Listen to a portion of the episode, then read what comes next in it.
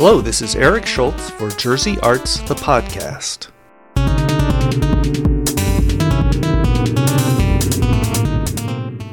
I recently visited comic artist, painter, illustrator, and author Dave DeVries at his Budd Lake, New Jersey home. Dave has worked for Universal Studios, Marvel Comics, and many other major companies. George Lucas noticed his work and asked him to create a painting of Princess Leia, which now hangs in his California Skywalker Ranch. I began our conversation by asking him about a life changing inspiration he had back in 1998.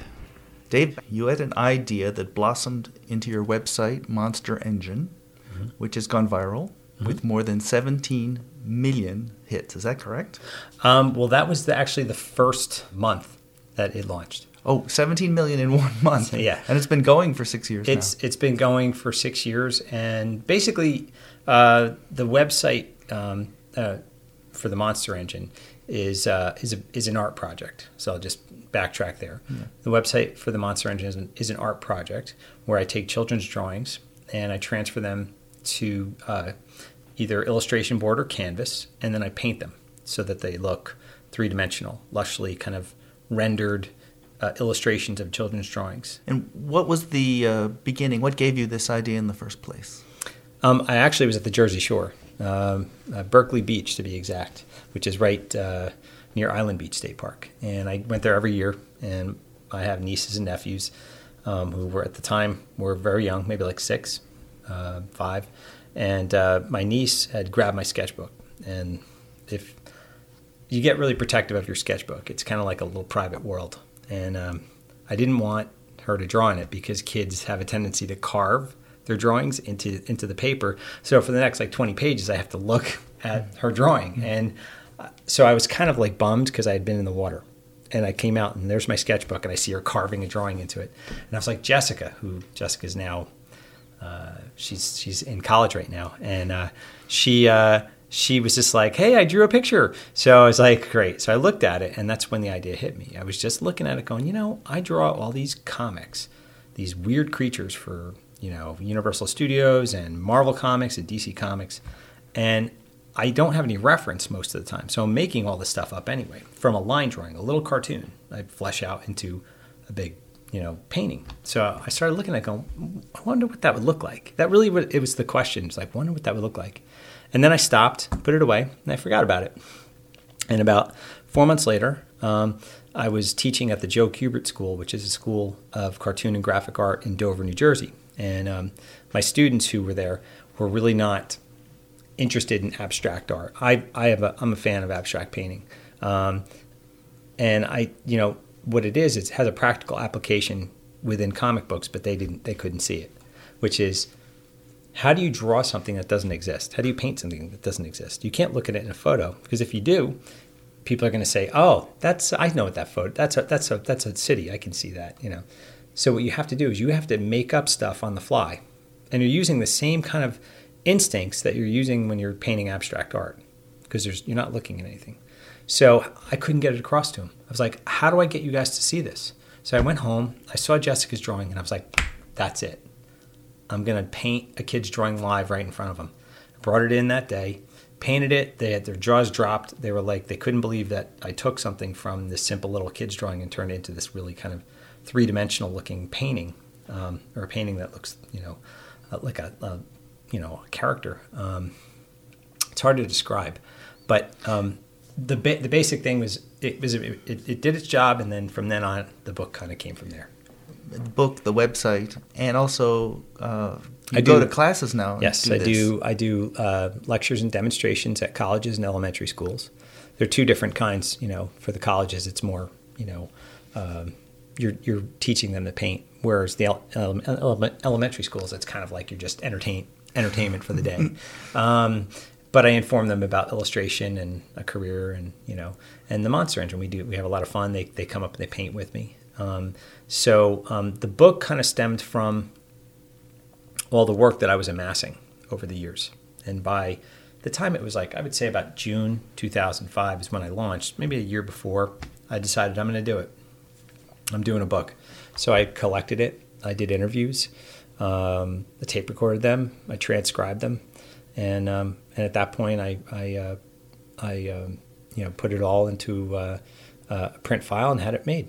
And uh, and the books are hardbound; they're 48 pages. Um, I've done gallery shows with it, um, and it's a it's a it's really kind of a cool thing to call up a kid and say, you know, your painting, you know, or uh, uh, your drawing sold. I I put them side by side, so I have the drawing and the painting next to each other. And, oh, do uh, they get a cut of? They the, do. uh, they do. Oh, they do. Oh yeah. Uh, believe me, it's it's. Uh, I wouldn't do it without that. How interesting. Um, so so they get a check. So a little kid gets a check for their work, and um, their name is printed in the book. And um, uh, I'm going to be doing prints um, through a place called PrintPop.com in the next week, and they're going to get a third of each sale because it's a they take a third, I take a third, and the child takes a third. What is it about the child's drawing that uh, speaks to you? Um, it's because they're just uh, they're kind of outlaws. Kids don't really, if they if they were left to themselves, they wouldn't follow any rules. And when they're, um, what I love about uh, the art classes, um, especially at the young ages, um, is it's the only place in the entire school system where they're the expert. It is unequivocally. Um, they if they're drawing something they tell you what it is. You can say no that doesn't look like it. And they'll defiantly tell you no that's what it is. And i think that is um, very very powerful and i respond to that power in their drawings. Um, i know i'll never match it. I'm not out to outdo them. Um, i'm out to kind of collaborate and see what happens. And they're really just kind of like um, these little experiments that that I, that I do. And What does that uh, do for a kid? well, um, well, I can tell you just in general what the arts do. Um, I always consider, and, and it's really ironic because the arts are the first thing that gets cut, and it just, and I don't think people understand at the top levels what that means. Um, when you, if you consistently cut the arts for the next 100 years, we would become a nation of, we wouldn't be innovators. We would slowly grind to a halt in terms of innovation. Um, there'd still be innovation. There's always people who are innovative. But what happens at that young age is that people are, they're the experts. They are the outside the box thinkers.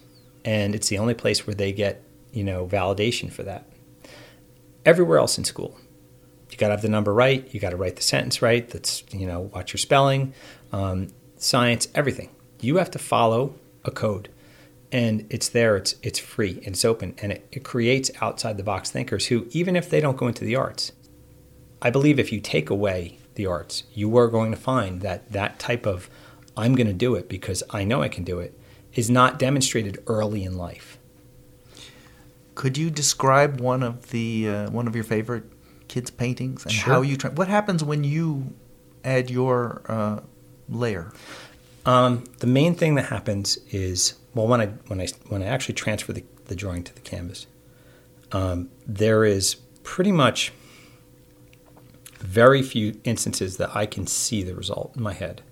So I'm literally following. It's like following a wild animal. I don't know where I'm going to wind up, and um, so what happens is I'm, it's a building process. I'm using all the the illustration skills that I have at my disposal. Um, every knowledge of light and shadow, texture, um, atmospheric perspective, all the things that I, I use in my illustrations, I use here.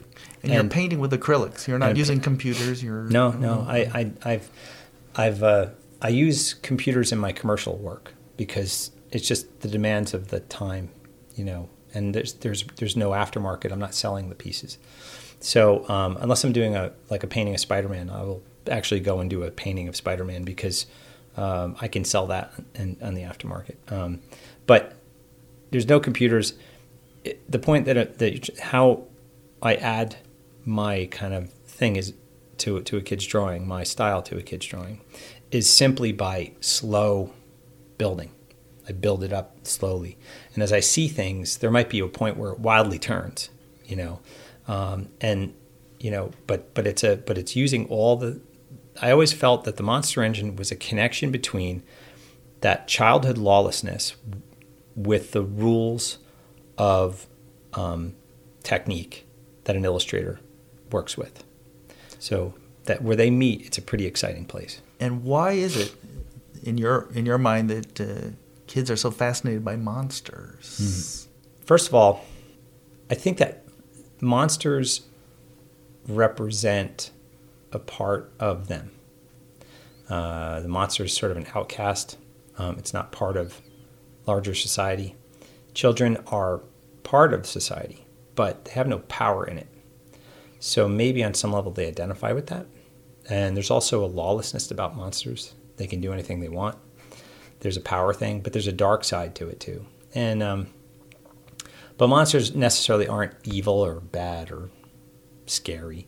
There's funny monsters. Look at Sesame Street. And so I think kids like monsters because they can kind of bend them to their whims. See, I think I think a monster. There's really no no such thing as a monster. My philosophy, and I did one painting, and it's downstairs. I could show it to you, um, where there's Superman, there's Batman, there's this giant monster with a giant tongue and you know really like charging this little girl, and an Easter bunny, and I always challenge people. I say, "Who's the monster in this painting?"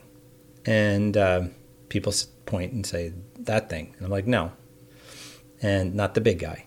And, and the Easter bunny, I'm like, "No, that's Easter bunny. He's you know that's Easter bunny." Um, it's the little girl because she's got eggs. She's got a belt with eggs, and she's got a um, a detonator. She's trying to blow up the Easter bunny. So it's you know she's going to blow it up with eggs, but it's still it's the intent behind uh, a character that makes them a monster. So there are plenty of people walking around who are very they look good, they look they hide in plain sight.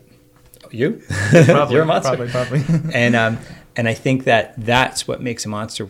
Well, what is the monster engine meant to you? What does it mean to me? Yes, um, in your career and your. Well, it, it seemed like almost an accident. You had this yeah, thought. Yeah, it is. And it has blossomed into this enormous thing. It, it's definitely an accident. Um, you know, uh, to quote Bob Ross, a happy accident. But um, but yeah, it's it, it it's changed my life in the sense that uh, I've met so many people. My work as a comic artist, I definitely was able. Uh, my work as a comic artist was definitely. Um, I was able to meet a lot of people through conventions and um, but this has such a, a different feeling to it. It speaks to more of a population than just comic art. You know, there's a lot of people that like comics, know about comics, but yeah, they don't really care about it. Um, but most people remember their childhood and remember they like creativity and um, not everybody, but a lot of people I've, I've met. It's just been wonderful all over the world too. I mean, I'm getting emails from from Norway and Belgium and Germany and the UK and Australia and Singapore. I mean, I, the list goes on and on and on. And what I love about it is it, it crosses language barriers. You know, it's because it's at the heart of who we are. We're all kids at heart, you know. Why do you think we dance? It's the one sanctioned event or place where you can actually throw your arms around and jump around like a kid. So it's um it's it's it's part of who we are, and I think that's what what's what's changed is I've I've just been able to connect with so many cool people. Well, thank you, Dave DeVries. Thanks. You can see Dave DeVries' work with kids at his website, monsterengine.com. For more information about the arts in New Jersey, visit jerseyarts.com. Jersey Arts the podcasts are made possible by the New Jersey State Council on the Arts. The New Jersey State Council on the Arts encouraging excellence and public engagement in the arts since 1966. I'm Eric Schultz for Jersey Arts the podcast. Thanks for listening.